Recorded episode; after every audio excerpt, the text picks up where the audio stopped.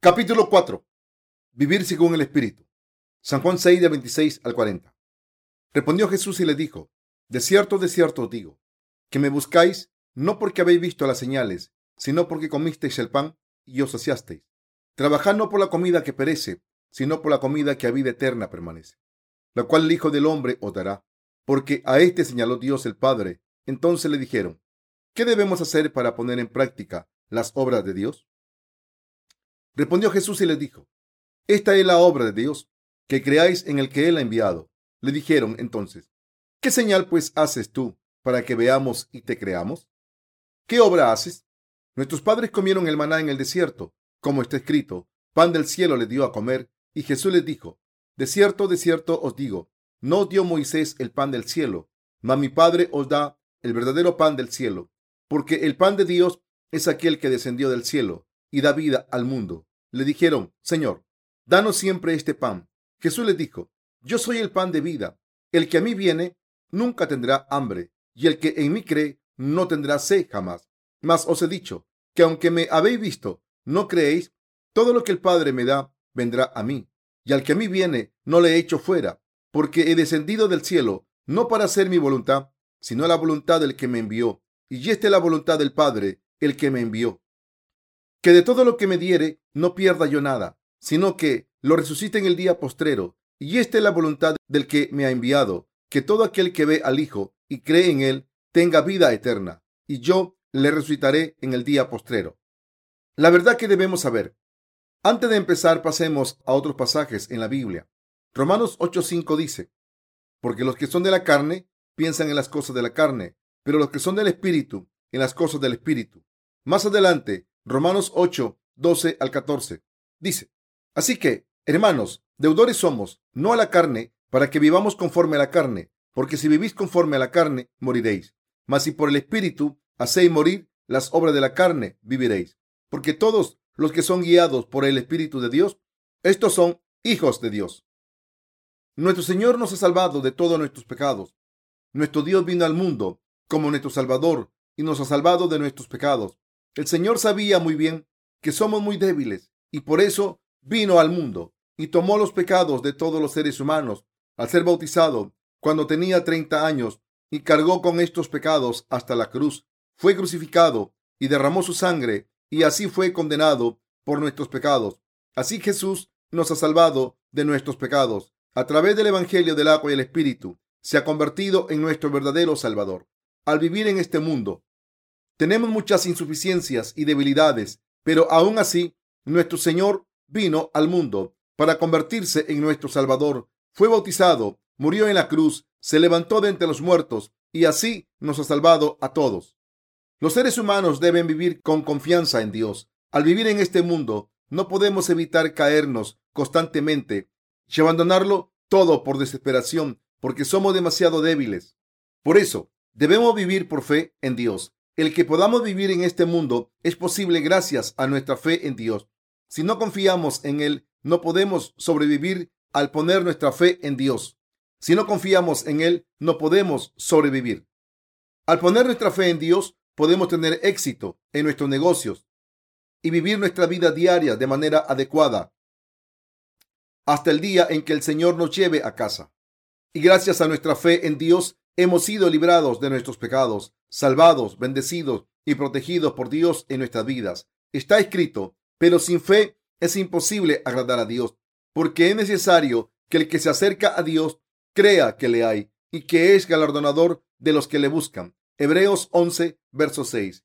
Como Dios dijo, quien no tiene fe no puede complacer a Dios, pero quien sabe que es débil e insuficiente y quien se aferra al Evangelio del agua y la sangre, da gracias por él y cree en Él, puede conseguir la paz aún. Es más, Dios concede su gracia a los justos que conocen los límites de sus fuerzas, admiten su falta de poder, confían en Dios para pedirle ayuda y le siguen. Este tipo de personas vive una vida que está llena de la gracia de Dios. Los seres humanos deben vivir creyendo en Dios. Dicho de otra manera, los seres humanos no pueden sobrevivir si no creen en Dios. Por eso Dios vino al mundo para convertirse en nuestro Salvador.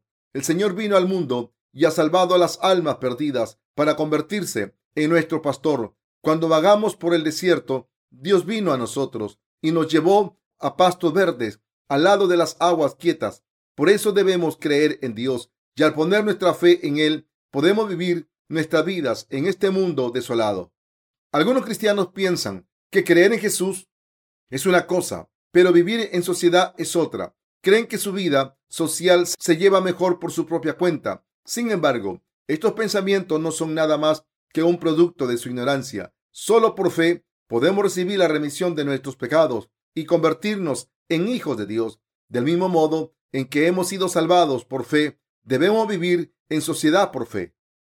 Mis queridos hermanos, echen un vistazo a este salmo. Como está escrito en Salmos, después de que David se convirtiera en rey, luchó en muchas guerras. David creía en Dios, como está escrito, contigo desbarataré ejércitos y con mi Dios asaltaré muros. De Samuel 22:30. Gracias a su fe en Dios, David asaltó muros y luchó en guerras. Por esta fe en Dios oró y le pidió ayuda y recibió respuestas a sus oraciones y la siguió. Cuando los profetas de Dios le decían qué hacer, David seguía sus palabras como la palabra de Dios. Y así luchó muchas batallas, conquistó a todas las naciones alrededor de Israel y les cobró tributos. En este salmo de la Biblia podemos ver que David vivió por fe. Del mismo modo, el que podamos vivir en el Espíritu mientras vivimos en este mundo es posible si acudimos a Dios. Todos nosotros debemos vivir creyendo en Dios sin perder nuestra fe en Él. Le pido que vivan por fe sin falta. Espero de todo corazón que tengan fe en Dios como el rey David.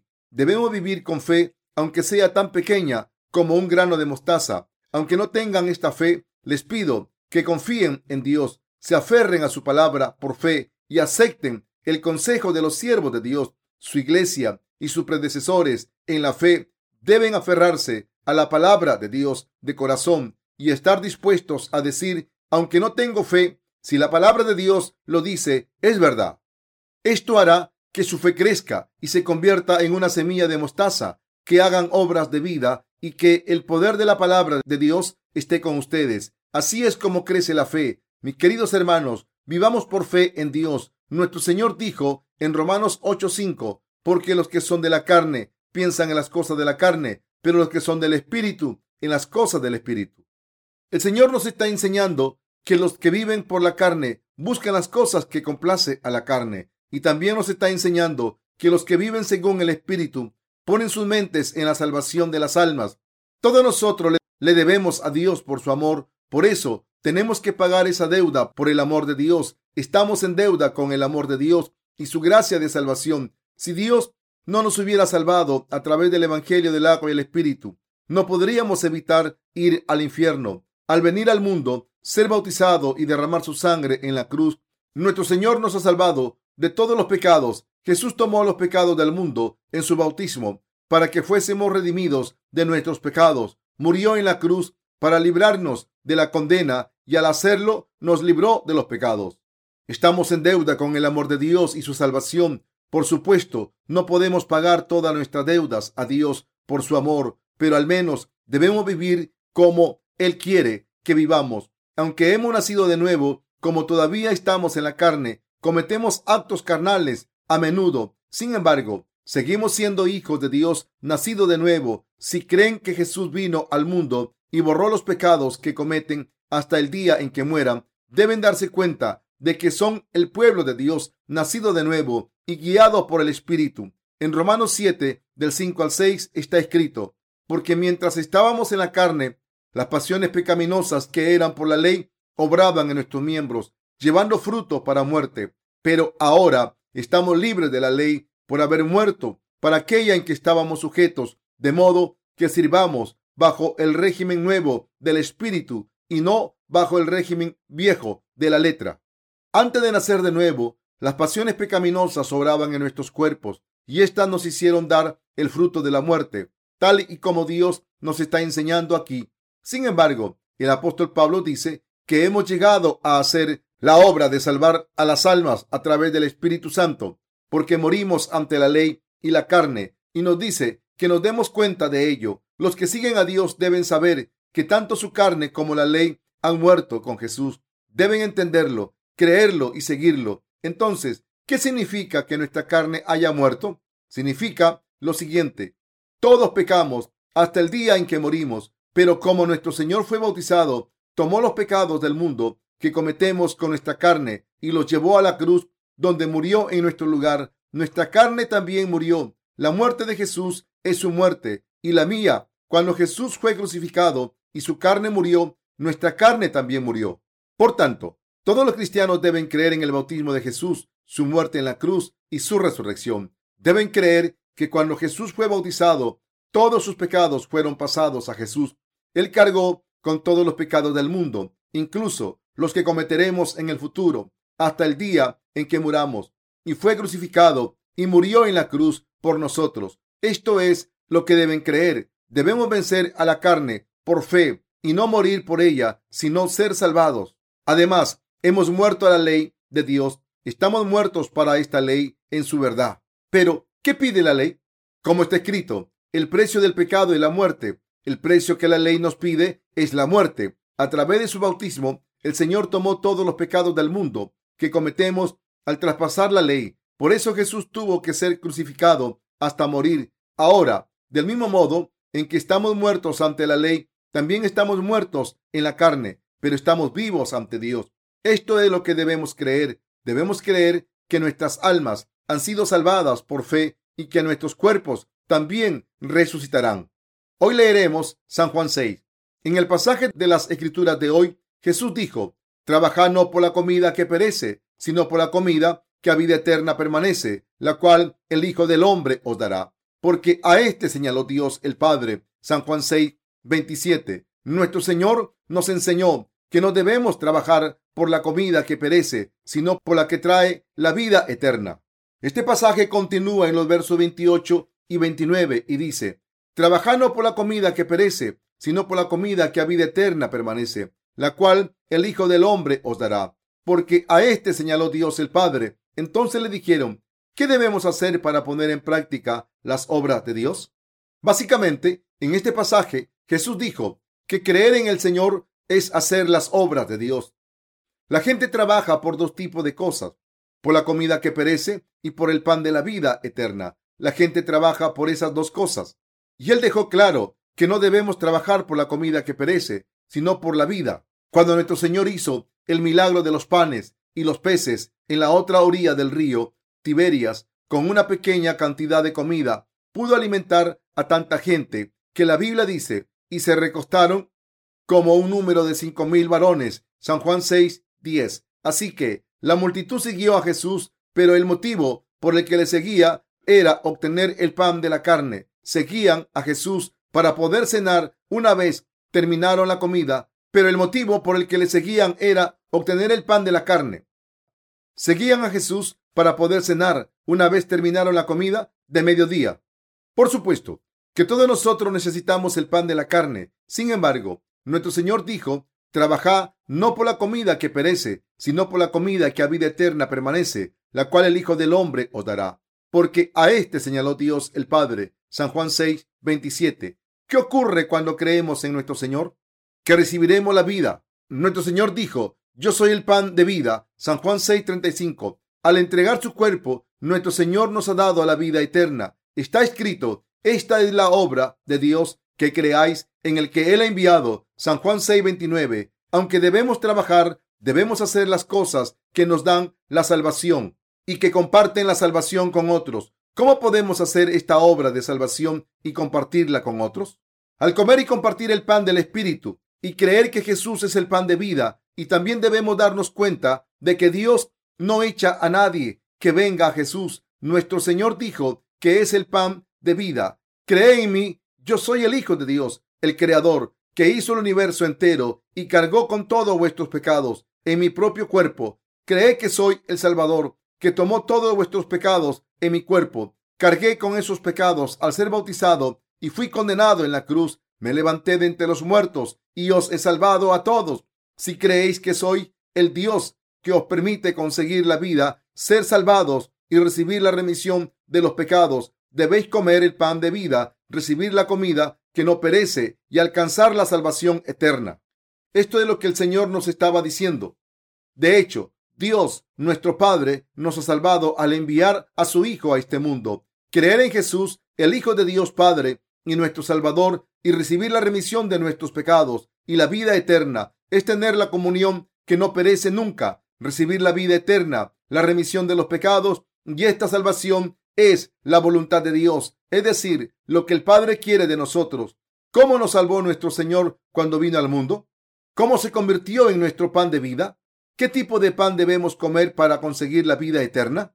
Ayer hablé del emperador Qin que intentó encontrar el elixir de la vida. Hoy en día se dice que los niños pueden crecer más rápidamente si se les inyectan hormonas y que existen hormonas que pueden hacer más fuertes a las personas mayores.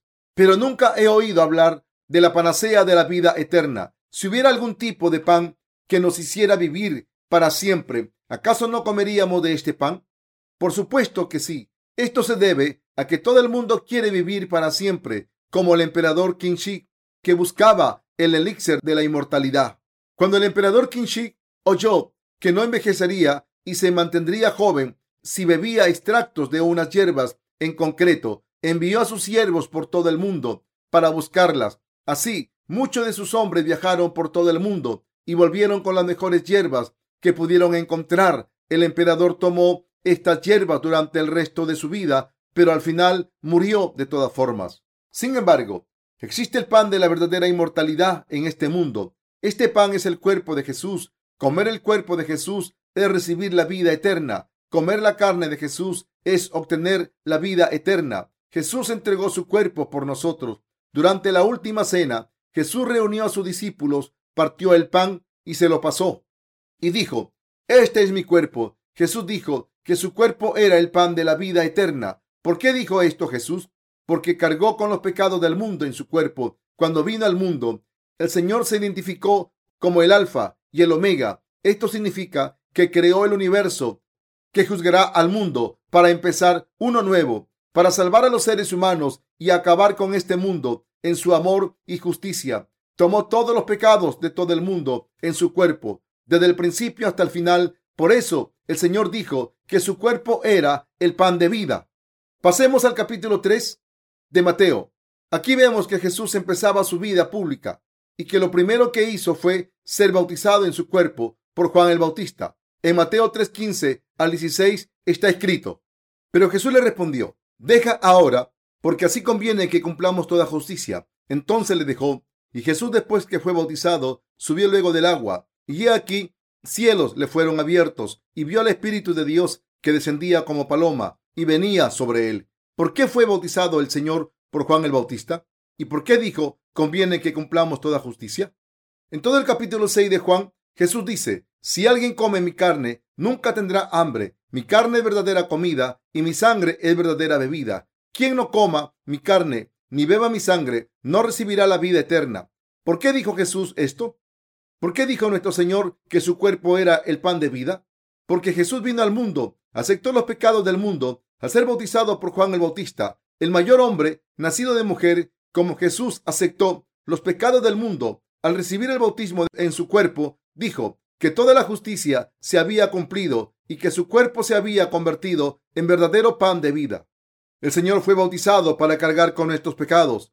¿Cuándo tomó Jesús todos los pecados que cometemos en nuestras vidas y los de los demás? Tomó los pecados del mundo cuando fue bautizado en su cuerpo, como él dijo, porque conviene que cumplamos toda justicia. Mateo 3:15. Al ser bautizado por Juan el Bautista, Jesús nos dejó a todos sin pecados. Juan el Bautista cumplió su tarea como sumo sacerdote al pasar los pecados de la humanidad a Jesús en su bautismo, del mismo modo en que el sumo sacerdote pasaba los pecados del pueblo de Israel de todo un año en el Antiguo Testamento, de una vez por todas, mediante la imposición de manos en la cabeza del chivo expiatorio, Jesús vino al mundo como el Cordero expiatorio y fue bautizado para salvar a los pecadores. Él cumplió toda la justicia al ser bautizado, diciendo, porque conviene que cumplamos toda justicia. Mateo 3:15.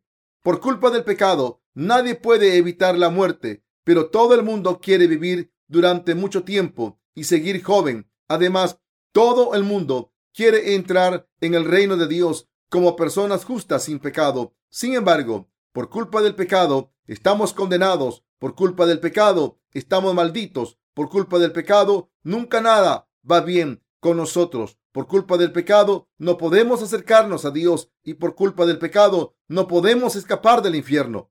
Pero para salvar a personas como nosotros, el Señor fue bautizado en su cuerpo. Al aceptar los pecados del mundo a través de su bautismo, Jesús cumplió toda justicia, aceptó todos los pecados en su cuerpo al ser bautizado y este cuerpo de Jesús se convirtió en pan de vida para todos nosotros. Por tanto, la salvación que trae la vida eterna está en los que creen que sus pecados fueron pasados a Jesús. El bautismo de Jesús constituye la salvación que nos da la vida. Al creer en el Evangelio del agua y el Espíritu, recibimos la remisión de nuestros pecados.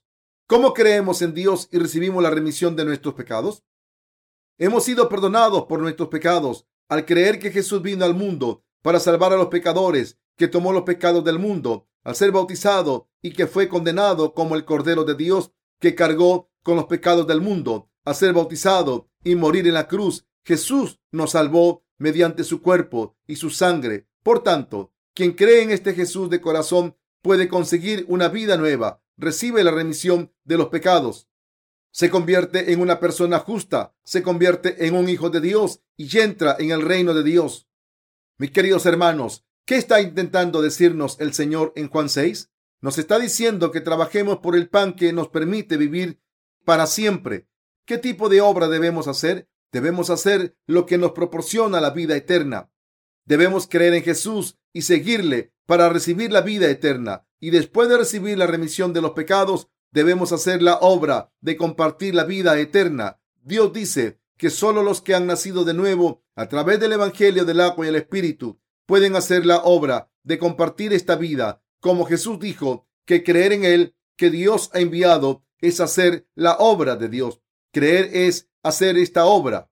Creer en Él no es insignificante. Creer es también una obra. Mis queridos hermanos, aunque el Señor haya hecho posible que nazcan de nuevo del agua y la sangre, esto no vale para nada, sino que creen en esta verdad, aunque Jesús les haya salvado al venir al mundo, ser bautizado, cargar con los pecados del mundo y morir en la cruz.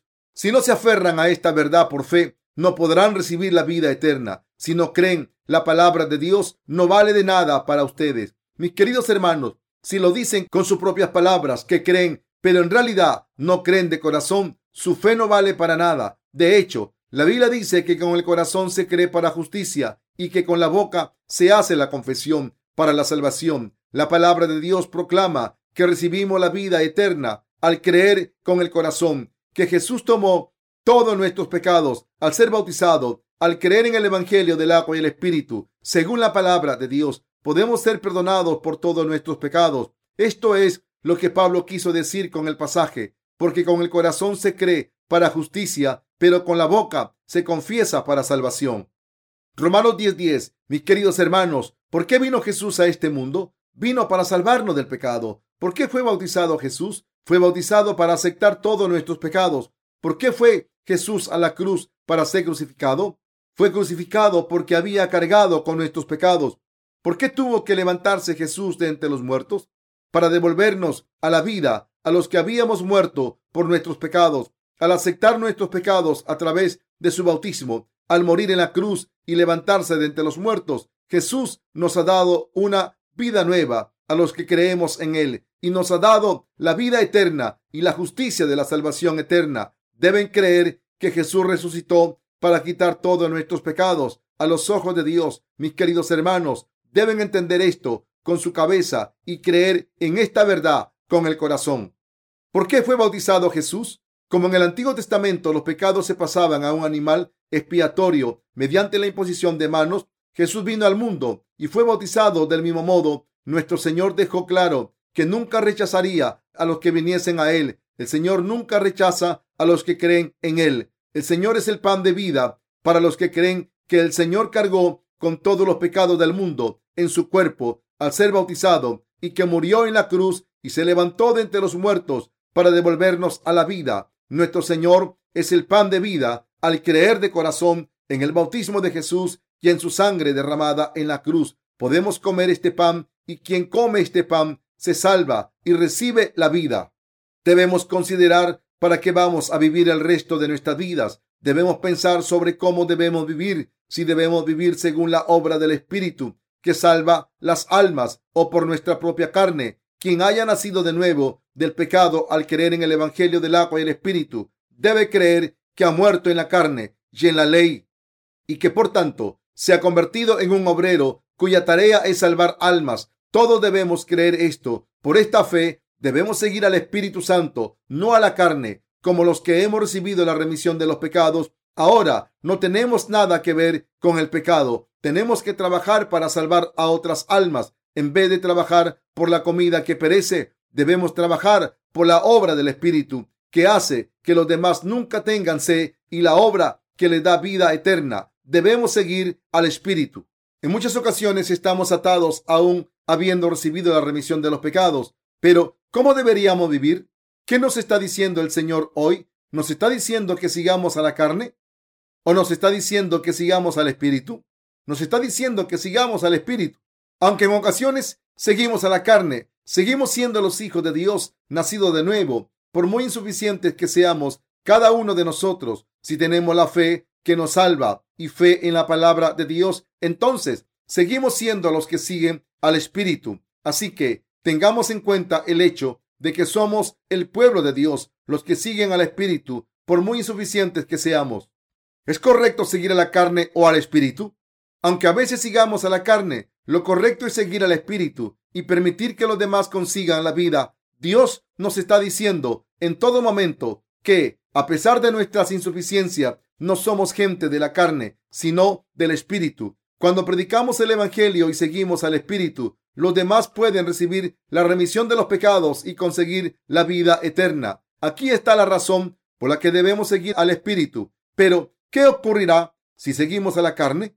Si seguimos a la carne, nadie podrá recibir la vida eterna, la vida nueva a través de nosotros. La gente no podrá salvarse. Si trabajamos según el Espíritu, los demás recibirán la vida. Por eso debemos seguir al Espíritu. Algunas almas han sido salvadas a través de esta reunión, aunque ustedes y yo tengamos defectos.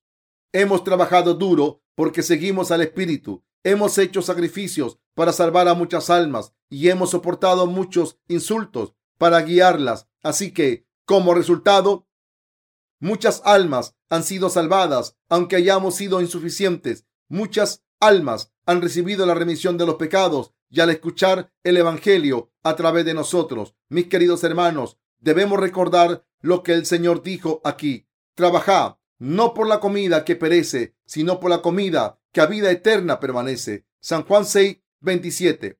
Debemos trabajar por la comida que dura hasta la vida eterna. Aunque seamos insuficientes, debemos seguir al Espíritu. Debemos seguir al Espíritu con todas nuestras fuerzas. Todos nosotros debemos decirnos, por muy insuficiente que sea, soy una persona justa que puede seguir al Espíritu. Puedo salvar a otras personas gracias a que el Señor hizo que mi carne y la ley murieran. Y como he resucitado, soy capaz de seguir al Espíritu. Debemos decirnos esto a nosotros mismos y también debo seguir al Espíritu. Por muy insuficientes que seamos, debemos por lo menos marcarnos un objetivo. Debemos decidirnos.